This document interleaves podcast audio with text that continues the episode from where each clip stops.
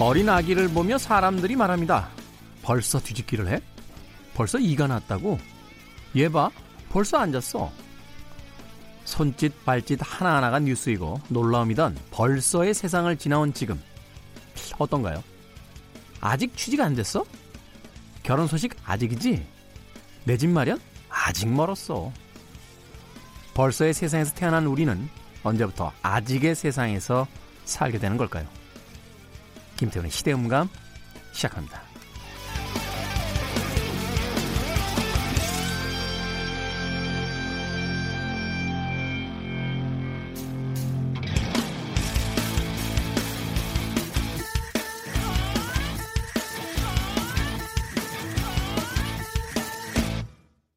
그래도 주말은 온다. 시대를 읽는 음악 감상의 시대음감 김태훈입니다.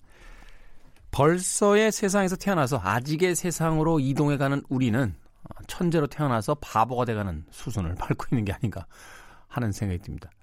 어릴 때 천재 아니었던 아기 있나요? 예? 웬만해선 없을걸요. 웬만해선.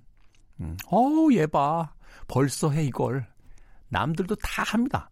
다 하는데, 예. 우리 아기만이 좀 빠른 것 같고 어, 자신만이 좀 뭔가 아, 먼저인 것 같은 그런 그, 기분을 느끼며 세상살이를 시작하죠. 근데 시간이 지나고 나면 벌써라는 단어는 잊혀진 채 아직이란 단어가 더 많이 쓰이게 됩니다. 심지어 이제 회사 다니는 사람들, 회사원들에게 가장 듣기 싫은 소리가 이 아직이 아닐까 하는 생각이 들어요. 김대리, 아직 안 됐냐? 라고 물어보는. 저도 예전에 이 아직이라는 소리 참 네, 많이 들었어요. 밑에 또 부하 직원들한테는 또 아직이란 단어 많이 쓰기도 했고요. 왜 이런 이야기 하는지 아마 아실 겁니다. 최근에 뉴스의 헤드라인을 쳐다봤는데요. 어느 어, 신문과 미디어의 기사인지는 이야기 안 하겠습니다. 제목만 좀 살펴볼까요?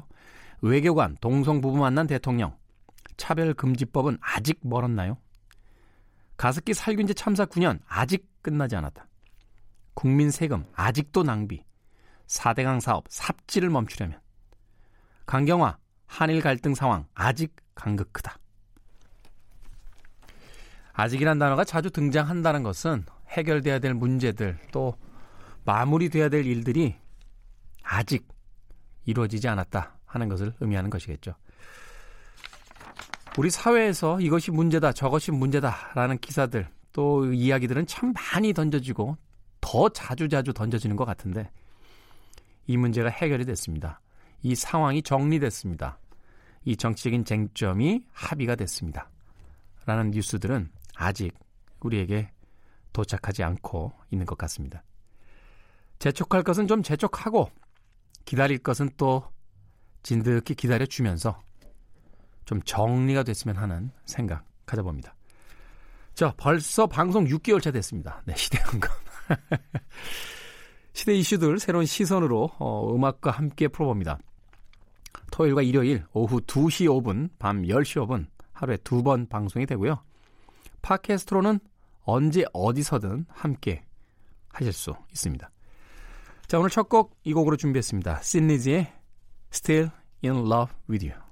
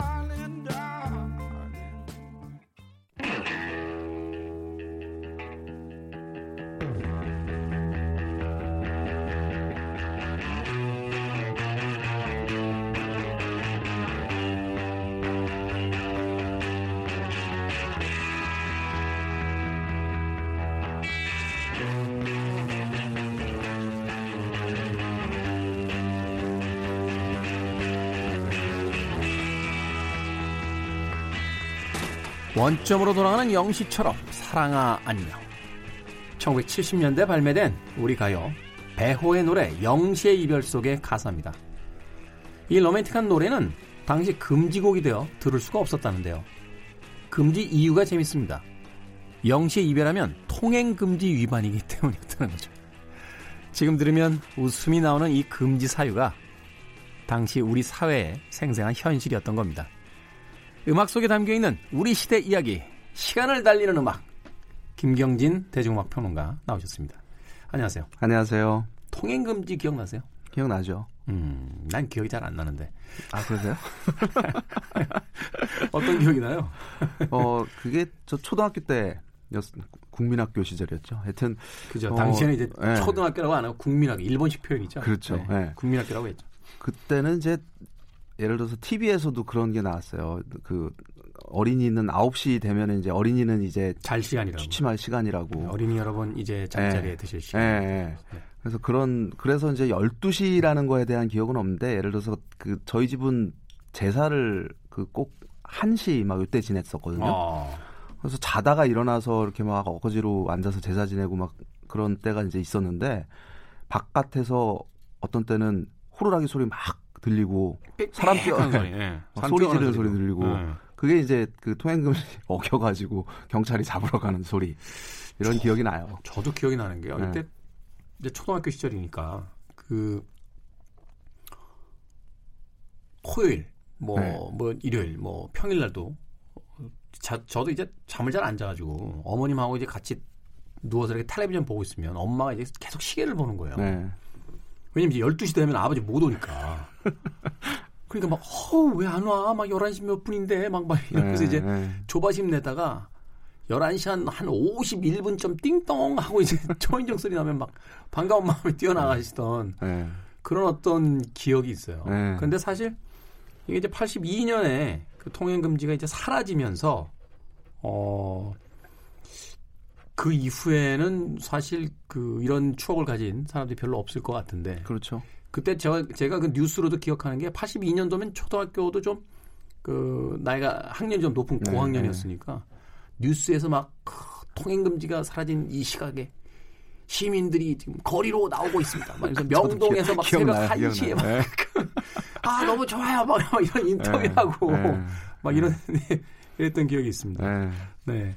네. 근데 이 당시에 저희가 이제 통행 금지를 이제 빗대어서 그 금지된 음악에 대한 이야기를 했는데 참 금지곡 많았어요. 많았죠. 네. 네. 금지 사유도 이렇게 지금 보면 정말 어이없는 것들이 너무 많은데 예를 들어서 무슨 금지곡 사유가 가창 미숙 뭐 이런 것도 있었잖아요. 그러니까 그 전인권 씨 들국화였나요?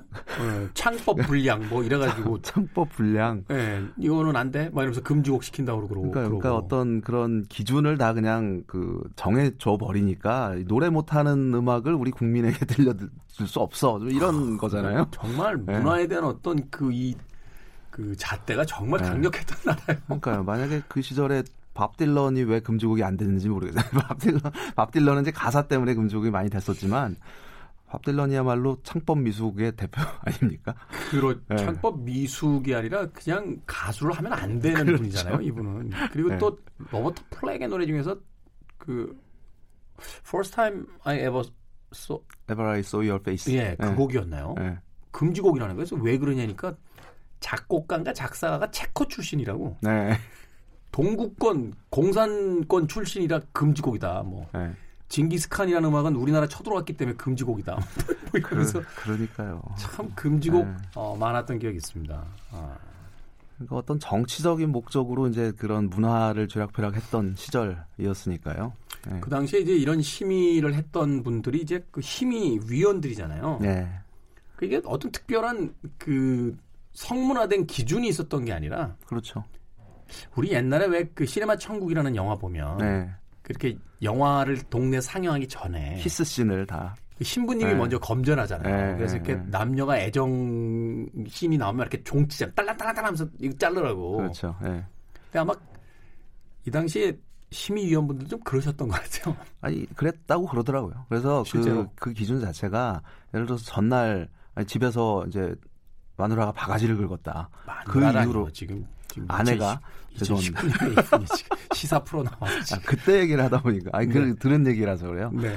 바가지 긁어가지고 어떤 가사에 그 뭐 와이프가 어쩌고 저쩌고 이런 얘기가 있었는데 금지곡으로 만들었다는 거죠. 그럴 그러니까, 수 있어요. 네, 네. 남자한테 뭐 좀 이렇게 했다 뭐 이런 이런 이유로 네. 내용이. 여하튼 뭐 그랬던 시절이 있었던 거고 지금 생각하면 참 네. 말이 안 되죠. 네. 네. 뭐 길 가는 사람들 길에서 잡아놓고서는 머리 길다고 경찰이 그 머리를 자르고 길에서 시민 머리를 여자들 치마 짧다고 그 여자들 무릎에다 막 자를 갖다 대고 막, 막 이러던 시절인데. 그러게요. 네. 뭔들 안 됐겠습니까?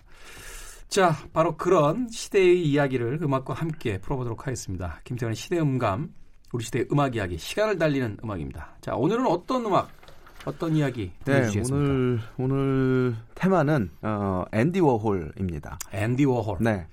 앤디 워홀 모르는 사람은 거의 없을 것 같아요. 이 문화 쪽에 관심 있는 사람치고. 그렇죠. 음. 그리고 뭐.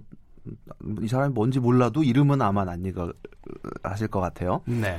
얼마 전에 그 데이비드 호크니라는 이 아티스트의 전시회가 있었죠. 그래서 그 전시회 우리나라에서 엄청났어요. 네, 어마어마해서 어 저도 깜짝 놀란 게 물론 이제 호크니가 작년이었던가요? 뭐 그 작품이 역대 그 기록을 깼다고 가장 비싸게 팔렸다 뭐 이런 기사도 봤던 것 같은 그런 이유인지는 모르겠지만 어쨌든 네. 이 데이비드 호크니 전시회가 그 상황에 그 전개가 되는 걸 보면서 아, 이런 거에 역시 대중적인 관심이 끌리는구나, 쏠리는구나, 음. 라는 생각을 했습니다.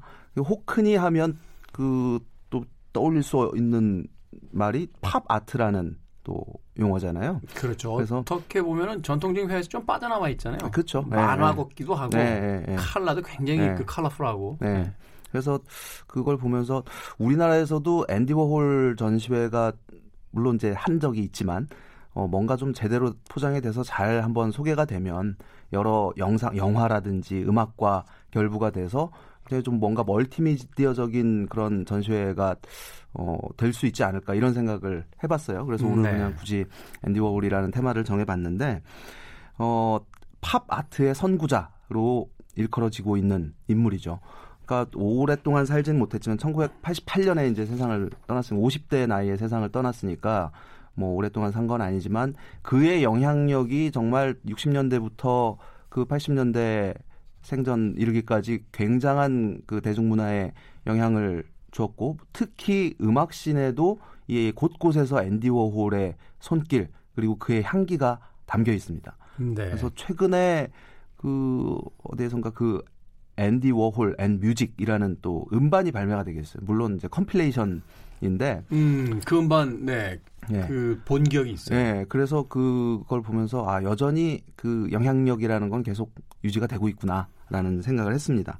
예, 앤디 워홀이 사실은 이제 그 한참 활동을 하던 시기에 네. 어, 자신이 직접 후원하던 밴드도 있었고 그렇죠. 그리고 또 수많은 유명 아티스트들이 뭐 앨범 자켓 디자인을 한다거나 네. 뭐 어떤 뭐 교류하는 그런 것들을 통해서 또 음악적인 영향력을 또 그렇습니다. 행사하기도 하고 뭐 여러 네. 가지 네. 어떤 활동들을 했었잖아요. 네, 그렇습니다. 사실 그 앤디 워홀이 이제 팝아트라는 그러니까 팝아트라는 게 사실은 전통적인 어떤 순수 미술의 영역에서 보면 이건 완전히 이단이잖아요. 그러니까 기존에 이게 예술이야 또는 이게 뭐 미술의 소재가 될 수 있어라고 하는 것들을 가지고 끌어와서 이거를 가지고 이거는 예술입니다라고 말한 거나 다름없으니까요. 그렇죠. 그래서 뭐 앤디 워홀 같은 경우도 어 코카콜라 병 이 사진을 그냥 쭉 늘어놓고 뭐 캠벨 스프라든지 네, 캠벨 스프 또 뭐 마릴린 몬로 얼굴을 그냥 쭉 나열을 한다든지 엘비스 프레슬리를 뭐 그렇죠. 네. 뭐 판화로 네. 실크 스크린이라고 하나요? 그렇죠. 네. 네.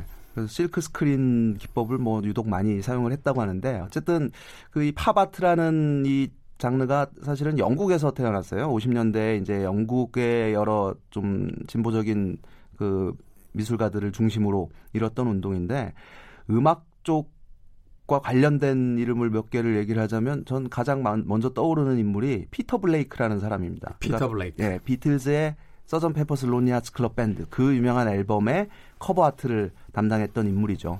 콜라주잖아요. 그렇죠. 앨범 자켓이 하여튼 뭐뭐칼 네. 뭐 마르크스부터 시작해서 네. 뭐 유명한 사람들이 다 네. 등장하는 네. 거 아니에요? 다그 그 콜라주로 작업을 했던 그런 앨범 그 피터 블레이크라는 이름이 떠오르고 또 한 명 이 사람도 역시 비틀즈와 관련이 있는데 비틀즈의 White Album 네. 유명한 그냥 앨범 커버인데 하얗고 글자도 없잖아요. 네, 비틀즈라는 그 글자만 그것만 어, 딱 있고, 있고 앨범 네. 명도 없고. 네. 이게 이제 어쨌든 예술인 거잖아요. 이, 이 앨범 작업을 한 리차드 해밀턴이라는 인물도 그 초기 팝아트의 어떤 선구적인 인물로 자리를 하고 있는 사람입니다. 물론 약간 논외적인 이야기긴 한데 네. 그 자켓 보면 이제 아무것도 하얗게 돼 있고 앨범명 없고 그렇죠. 비틀스 이렇게만 네. 돼 있는데 네. 그 디자인비를 줍니까? 그 엄청 많이 받았어요. 아니 그러니까 우리 우리가 인테리어를 이렇게 좀 해달라고 네. 아주 유명한 인테리어 업자한테 막 몇 억의 돈을 줬단 말이야. 근데 집에 인테리어 끝났습니다. 그래서 집에 네. 딱 가봤더니 아무것도 없는 거야. 아무것도. 네, 네. 하얗게 돼있어 네, 집이. 네. 그리고 전등 이렇게 달려 있으면 네. 아니 그 돈을 받고 이거 뭐 이런, 이런 생각 안. 그러니까요. 비틀스 네. 제가 생각에 비틀스도 약간 황당했을 것 같아요. 근데 굉장히 마음에 들어 했다고 해요. 아. 네. 그러니까 예술의 세계라는 게 그러니까 특히 이제 현대 미술이라는 걸 얘기할 때 그런 얘기 많이 하잖아요. 캔버스에 하얀 캔버스에 점 하나 찍고 점도 안 찍는다니까 요새. 그러니까 제목을 잘 붙이면 이거는 그냥 어마무지하게 가격이 올라갈 수 있는. 그러니까 하얀 캔버스를 네. 세개 이렇게 놓고 네. 하나는 공허, 하나는 순수, 네. 또 하나는 허무. 이렇게 하면 제목을 바꿔도 몰라요. 어떤 어떤 작품인지 어찌 됐건 이거 뭐 무식한 제 이야기고. 네. 네. 그래서 여튼 그런 이제 팝아트가 대중문화에 이제 녹아들기 시작하고 그렇게 되는데 큰 역할을 했던 인물이 앤디 워홀이었어요. 이 앤디 워홀은 사실 그 전 50년대까지만 해도 그냥 상업 작가로서 그러니까 돈 받고 의뢰 받고 그냥 디자인 해주는 이제 이런 그 일을 하다가 본격적으로 이제 팝아트라는 그 movement의 영향을 받고 그 아까 말씀드렸던 뭐 마릴린 먼로라든지 코카콜라 병이라든지 이런 작품들로 어 미국 내에서 확고하게 이제 자리매김을 하게 됩니다. 근데 앤디 워홀이 보다 이제 유명해지게 된 기본적인 계기 중에 하나가 뉴욕에 있던 그의 작업실이었죠. 그 음. 앤디 워홀의 스튜디오, 소위. 이름이죠. 예, 네, The Factory라는 이름의 이 스튜디오는 당시 60년대 1960년대 중후반 그리고 70년대 초반까지 어 뉴욕의 온갖 사교, 예술, 문화, 철학 이런 그 분야에 어떤 중심지 역할을 하게 됩니다. 매일 뭐 파티가 벌어지고 그렇죠. 어, 네. 그 유명인들을 거기에 가면 만날 수 있고 그래서 네. 그 팩토리에 들어갈 수 있는 자격을 갖는 것 자체가 굉장한 그렇죠. 영광이고 뭐, 뭐 네. 이런 이런 문화가 있었다는 건데. 네, 네. 그래서 이제 앤디 워홀과 그 패거리들 그래서 그 팩토리에 그 출입하는 그 유명 인사들 그 중에서는 뭐 대부분 모델이나 배우 이런 사람들이 굉장히 많았는데 또 여자가 비중이 높았었고 네. 하지만 그런 무명의 사람 무명의 예를 들어서 모델이 워홀의 팩토리에 출입을 하면서 명성을 얻게 되고 또 뮤지션들도 이제 당시에 뭐 밥 딜런이라든지 롤링스톤스의 멤버들이라든지 또 그 이따가 얘기하겠지만 벨벳 언더그라운드 멤버들 이런 여러 뮤지션들이 팩토리에 출입을 하면서 영감을 얻기도 하고 워홀이 직접 어 어떤 제시를 하기도 하죠. 야 이번에 좀 이런 노래 하나 만들어 보는 게 어때? 음. 뭐 이런 식으로 탄생된 노래들도 있고 어 음악 쪽에도 그런 영향을 주게 되는데 어떤 무명의 모델들도 이 덕분에 유명하게 된 케이스가 있어요. 대표적인 인물이 에디 세즈윅이라는 인물입니다. 앤디 워홀의 뮤즈라고 불렸다. 그렇죠. 앤디 워홀의 뮤즈라는 별명이 있었고, 근데 이 에디 세즈윅이 굉장히 많은 유명한 노래 등장을 해요. 가장 유명한 노래가 아마도 밥 딜런의 그 Like a Rolling Stone이라는 어, 노래가 아닐까 하는데, 네. Like a Rolling Stone은 뭐 지금도 역사상 가장 위대한 노래, 뭐 항상 뭐 다섯 손가락 안에 꼽히는 작품이잖아요. 근데 이 그 좀 그 밥 딜런 특유의 그런 모호한 부분도 있기는 하지만 전반적으로 그 Miss Lonely라는 그러니까 왜 그 네. 한때 잘 나갔는데 지금은 너 봐, 너 완전 개털이잖아. 좀 이런 내용을 담고 있잖아요. 거기서 밥 딜런이 지칭하는 그 Miss Lonely라는 여인이 바로 이 워홀의 어, 뮤즈였던 예. 에디 세즈윅을 거론한 게 아니냐. 밥 딜런하고도 잠깐 사귄 적이 있다고 해요. 삼각관계였잖아요. 그렇죠. 그 네. 앤디 워홀이 굉장히 질투를 많이 했다는 거죠. 네. 네. 그래서 어 근데 나중에 밥 딜런은 그거 아니다라고 이제 부인을 하긴 하는데 나쁜 남자 전형이에요. 네. 그래서 그 Like a Rolling Stone 그 가사에 보면 어 그 어깨에 고양이 샴 고양이를 앉히고 다니는 녀석 이런 표현이 나와요. 이게 음. 또 이제 앤디 워홀을 지칭하는 말이다라는 또 해석이 있기도 했었죠. 낸시랭이 네. 거기서 영감 얻은 거 아닙니까? 그렇습니다. 예. 네. 어쨌든 이제 그런 에디 세즈윅 같은 경우는 그 밥 딜런의 그 노래뿐만 아니라 어 그 Leopard Skin Pill Hat 아, 아 제목이 갑자기 생각나. Just Like a Woman 뭐 이런 노래도 어 등장을 하게 되고 음. 또 무엇보다도 그 롤링스톤스의 어 작품에도 이 에디 세즈윅이 언급이 되기도 하고 벨벳 언더그라운드도 이 그녀를 언급한 노래가 있었고 네. 그러니까 그런 당시에 그 팩토리에 출입했던 여러 뮤지션들에게 어떤 영감의 원천이 됐었던 거죠. 그리고 그 음. 그 외에도 그 캔디 달링이라는 또 배우가 캔디 있습니다. 달링. 네, 캔디 달링은 어 당시에 그 성전환 그러니까 원래 남자로 태어났다가 이제 여자로 성전환 수술을 했던 배우이자 모델이었는데 그 캔디 달링도 일찍 죽었죠. 29살인가의 나이에 이제 세상을 떠났는데 그 에디 세즈윅도 일찍 떠났고. 그렇죠. 예. 네. 그 캔디 달링이 어 바로 죽기 전에 침대에서 이렇게 누워 있는 그 유명한 사진이 있어요. 그 사진이 2005년이었던가요? 그, 그 앤토니 앤 존슨스라는 미국의 그룹이 있습니다. 이 그룹의 앨범 커버에 그 사진이 딱 쓰여서 어, 보고 굉장히 인상을 받았던 기억이 나는데. 앤토니 앤 존슨스도 약간 그 성 정체성이 그렇죠. 그렇죠. 예, 예, 예, 예 그래서 예. 음악도 약간 중성적인 네, 그 사운드가 나오는. 그렇습니다. 네. 예, 그래서 그 캔디 달링이라는 이 인물도 예를 들어서 벨벳 언더그라운드의 유명한 노래 중에 Candy Says라는 노래가 있죠. 그 음. 캔디가 바로 이 캔디 달링이었고 여하튼 그 팩토리에 출입했던 많은 사람들 그 중에서 이제 앤디 워홀이 당시에 어 마치 이 사람들은 나의 진골 패밀리야라고 이렇게 인증하는 듯한 그런 용어가 하나 있어요. 워홀 Superstars라는 어 용어가 있습니다. 그래서 예. 팩토리에 출입, 출입 했던 그 그런 여러 모델들, 배우들, 뭐 시나리오 작가 또 그 글을 쓰는 말 그대로 그냥 작가들, 작가들 또 뮤지션들 뭐 또 미술가들 뭐 이런 사람들 중에 이 워홀 슈퍼스타에 들어가는 사람들은 정말 사회적으로 어, 어느 정도 어, 이상의 지위에 올라간 그런 사람들이라고 볼 수 있죠. 네. 말하자면 이제 워홀 패밀리라고 네. 부를 수도 있을 것 같은데 어, 그 이야기 중에서도 특히 이제 에디 세즈윅을 중심으로 했던 그 그녀에게 이제 영감을 받으면서 그 막 들끓었던 그 팩토리라고 하는 네. 그 작업장 말하자면 사교의 공간이자 작품을 생산해내던 그 공간의 어떤 분위기가 네. 전해지는 것 같습니다. 그러고 보니까 그 당시에 참 뭐 트위기를 비롯해서 그 그렇죠. 그 시대에 네. 어떤 영감을 주었던 많은 그 여성 주인공들이 있었는데 그렇습니다. 네. 결국 좀 아쉬운 것은 그 에디 세즈윅 같은 경우는 어, 좀 비참한 네. 음, 네. 최후를 맞게 돼서 네. 어, 뭐 그런 시대의 어떤 분위기가 있었다는 것. 그 시대에서 역시 앤디 워홀이 일으켰던 여러 가지 어떤 뭐 문화적인 어떤 활동이라든지 또는 사교를 통한 그 시대의 어떤 문화 생성 같은 것들이 바로 이 60년대와 70년대에 있었던 것이 아닌가 하는 생각을 해봤습니다. 앤디 워홀이 했던 유명한 이야기 있잖아요. 유명해지면 뭐, 굉장히 많죠. 예. 길에다가 볼일을 봐도 예술이라고.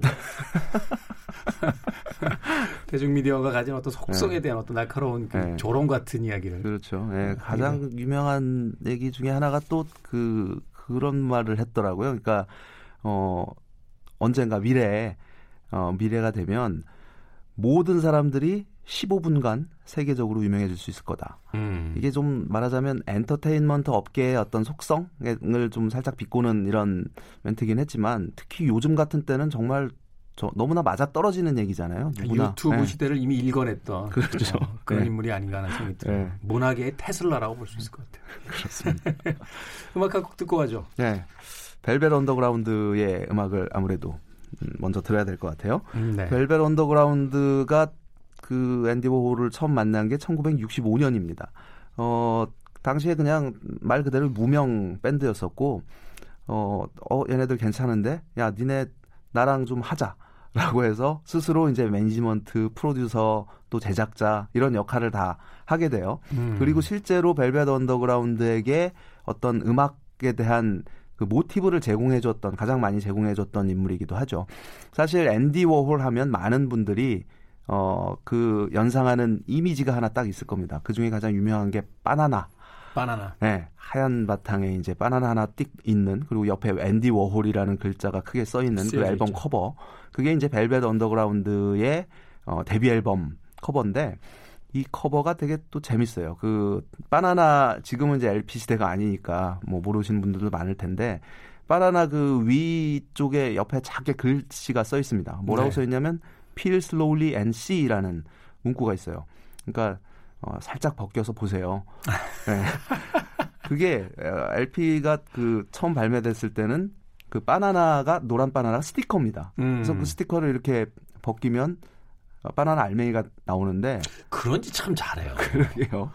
그 롤링스톤스 Sticky Finger Fingers 앨범도 네. 보면 네. 그 청바지의 전면이잖아요. 네. 그 앞에 지퍼 달려서 진짜 지퍼를 달아서 그 네. 내리면 남자 속옷 이렇게 안에 네. 보이게 그렇게 만드는 팬티가 보이는. 네. 그래서 그, 그 사실 그 두 앨범이 앤디 워홀이 작업한 커버 중에 가장 유명한데 특히 이제 벨벳 언더그라운드 같은 경우는 그렇게 이제 스티커를 벗기면 바나나 그것도 분홍색 바나나가 등장을 합니다.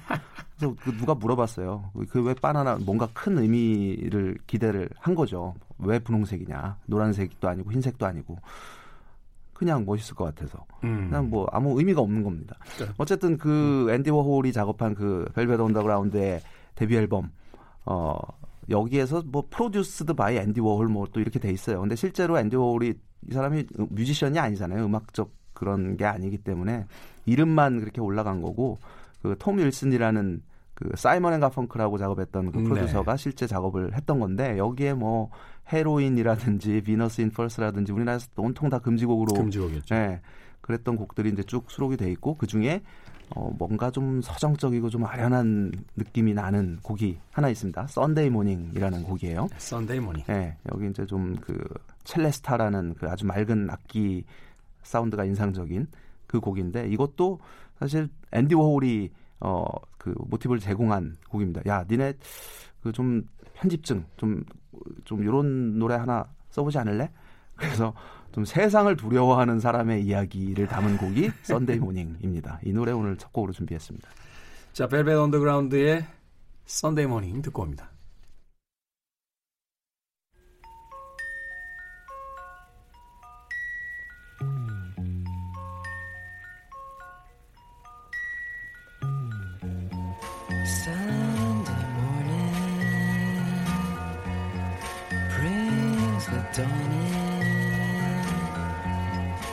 Just a restless feeling by my side. Early dawning, Sunday morning.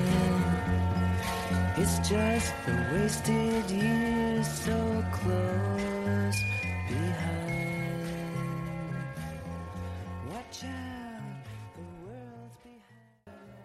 벨벳 언더그라운드의 Sunday Morning 듣고 오셨습니다. 좋네요. 어, 할 일 없는 일요일 날 이렇게 늦잠 자고 일어나서 탁 눈 떴는데 네. 창문 밖으로 날씨가 아주 쨍하게 맑을 때 네. 왠지 아, 원피스를 입은 누군가가 자전거를 타고 그 길가를 지나가고 그렇죠. 그렇죠. 아주 훈남의 어떤 그 남자가 멋진 운동복을 입고 음, 좀 느긋한 그 러닝 속도로 어, 산책로를 네. 뛸 것 같은 네. 그런 분위기 아닙니까? 맞습니다. 저도 그래서 이게 굉장히 로맨틱한 노래라고 생각했었어요. 근데 네. 아까 말씀드렸던 것처럼 이 가사는 아니잖아요. 네, 가사는 뭐 근데 네 여튼 그 뭐 이 앨범에도 이제 앤디 워홀이 모티브 아이디어를 제공해서 이제 쓰게 된 작품들이 많고 그 대부분이 좀 변태적인 변태 성, 성, 성도착, 뭐, 세디즘, 뭐 마조이즘 뭐 이런 류의 내용들이 너무 많아서 사실 그 이 앨범이 국내에서 발매된 게 한참 후에야 이제 발매가 될 수 있었죠.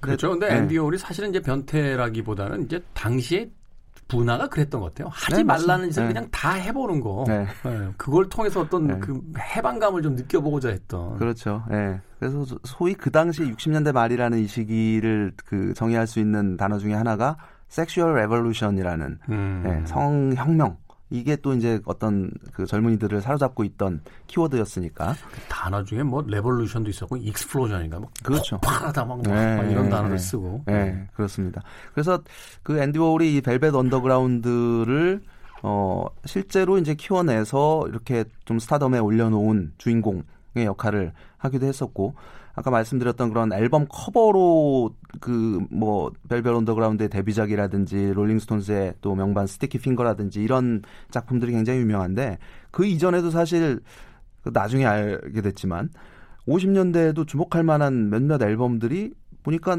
앨범 자켓 보다 보니까 사인이 그의 사인이 이렇게 있는 거예요. 앤디 워홀 사인. 예. 그래서 텔로니어스 몽크의 몽크라는 앨범이 있습니다. 그러니까 typo를 가지고 이렇게 작업한 건데 이것도 앤디 워홀이 작업을 했던 거였고 재즈계에서는 뭐 전설적인 피아니스트잖아요. 그렇죠. 예, 예.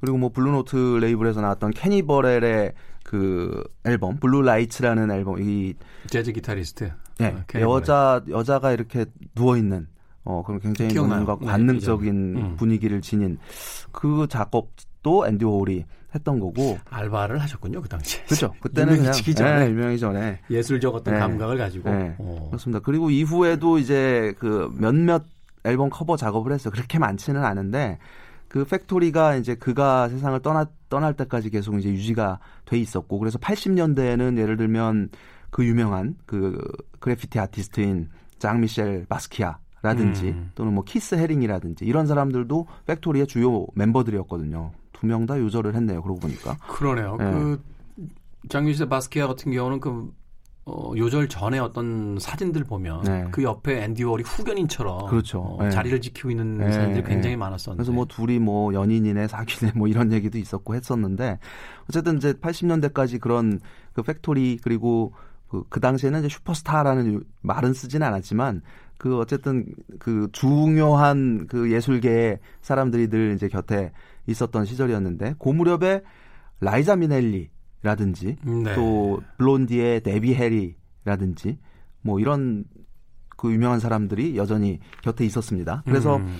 그 라이자 미넬리의 그 카네기 홀 라이브 앨범 커버도 이 앤디 워홀이 작업을 했었고 네. 80년대에 뭐 아레사 플랭클 프랭클린의 앨범이라든지 또 다이애나 로스라든지 또 유명한 앨범이 존 레논이 죽고 나서 1986년에 발표됐던 Menlove Ave라는 이 앨범 커버도 앤디 워홀이 작업을 했었습니다. 음. 대체로 다 이 커버들을 보면 어, 다 얼굴이에요. portrait이고 얼굴 사진에 그 색을 입혀서 자신이 색을 입혀서 작업을 한 그런 그 결과물이거든요. 그래서 보면은 아 이거 앤디 워홀이구나. 그 풍이 딱 느껴집니다. 딱 보면 어떤 네. 피카소 그림 보면 우리가 아 피카소 그렇죠. 하듯이 네, 아. 네. 그렇습니다. 그래서 그 앤디 워홀은 그 음악 씬에서도 뭐 계속 말씀드리지만 영향력 있는 그 영향력을 계속 유지를 하고 있었고 어그 88년에 이제 세상을 떠났다고 말씀드렸잖아요. 그러니까 담낭 제거 수술을 했었는데 그게 이제 악화돼서 갑작스레 이제 세상을 떠나게 되죠. 네. 그래서 앤디 워홀 그를 자신의 자신들의 어떤 우상 또 영웅처럼 생각하고 있었던 루 리드와 존 케일, 벨벳 언더그라운드의 네. 이두 멤버들이 앤디 워홀이 세상을 떠나고 거의 한 20 몇 년 만에 어 작업 새로운 앨범 작업을 해요. 그래서 그렇게 해서 탄생된 앨범이 1990년에 발표됐던 Song for Drella라는 Song for Drella. 네, 앨범이었습니다. 그러니까 앤디 워홀의 생애를 이렇게 음악 극 형식으로 꾸몄던 어, 일종의 컨셉트 앨범이랄까요? 음. 였었는데 드렐라라는 말이 그 앤디 워홀의 별명이었다고 합니다. 그 드렐라, 드라큘라 플러스 음. 신데렐라예요. 그 별명을 그 아까 말씀드린 그 캔디 달링이 앤디 워홀에게 붙여준 별명이라고 하는데 뭔가 좀 그 이미지가 굉장히 매칭이 잘 되는 것 같아요. 신데렐라 이미지가 있잖아요. 어느 그렇죠? 날 갑자기 스타가 되는. 네, 네 음, 그렇죠. 드라큘라는 아마 하얀 피부와 네, 네, 뭐 주로 야행성으로 살았던 늙지 않는 그런 이미지. 사실 앤, 앤디 어. 워홀이 어 그 은발, 은발의 이 머리가 어떤 굉장히 상징적인 그 모습이잖아요. 근데 그 염색 아닙니까? 가발이래요. 아, 네. 가발. 그러니까 나이가 그러니까 20대 때부터 머리가 좀 벗겨져서 대머리 이제 였는데 그래서 아예 그냥 젊었을 때부터 그냥 은발로 된 가발을 쓰고 다녔다고 합니다. 아. 네. 어떤 그래서 그 효과가 나이가 들어도 뭐 그다지 들어 보이지 않는 또는 젊었어도 그다지 젊어 보이지 않는 이런 효과를 위해서였다고 하고 선글라스 끼고 항상 네. 이 얼굴이 하얗고 네 그렇게 이제 메이크업을 하고 있었으니까 그래서 붙었, 붙었던 별명이 이제 드렐라이기도 하고 그래서 그 앨범 커버를 비롯해서 또 아까 말씀드린 그런 뭐 음악 관계자들 뮤지션들과의 교류를 비롯해서 또 하나 빼놓을 수 없는 부분이 영화입니다. 영화. 네. 아까 말씀드린 그 워홀의 슈퍼스타들의 대부분이 앤디 워홀 영화에 단 한 번이라도 출연했던 네. 인물들이고 그 찾아보니까 저도 처음 알았는 이렇게 많은 줄 몰랐는데 영화가 150편이 넘더라고요. 주로 단편 영화 많이 만들지 않았어요? 그렇죠. 이제 음. 단편이고 대부분 또 어떤 스토리텔링을 가진 거라기보다는 좀 약간 좀 전위적이고, 네, 좀 네. 아방가르드 실험적인 이런 작품들이었는데 예를 들면 그런 것도 있죠. 엠파이어 스테이트 빌딩 아래에서 그냥 카메라 고정시켜 놓고 그냥 이걸 8시간 동안 촬영을 하는 거예요.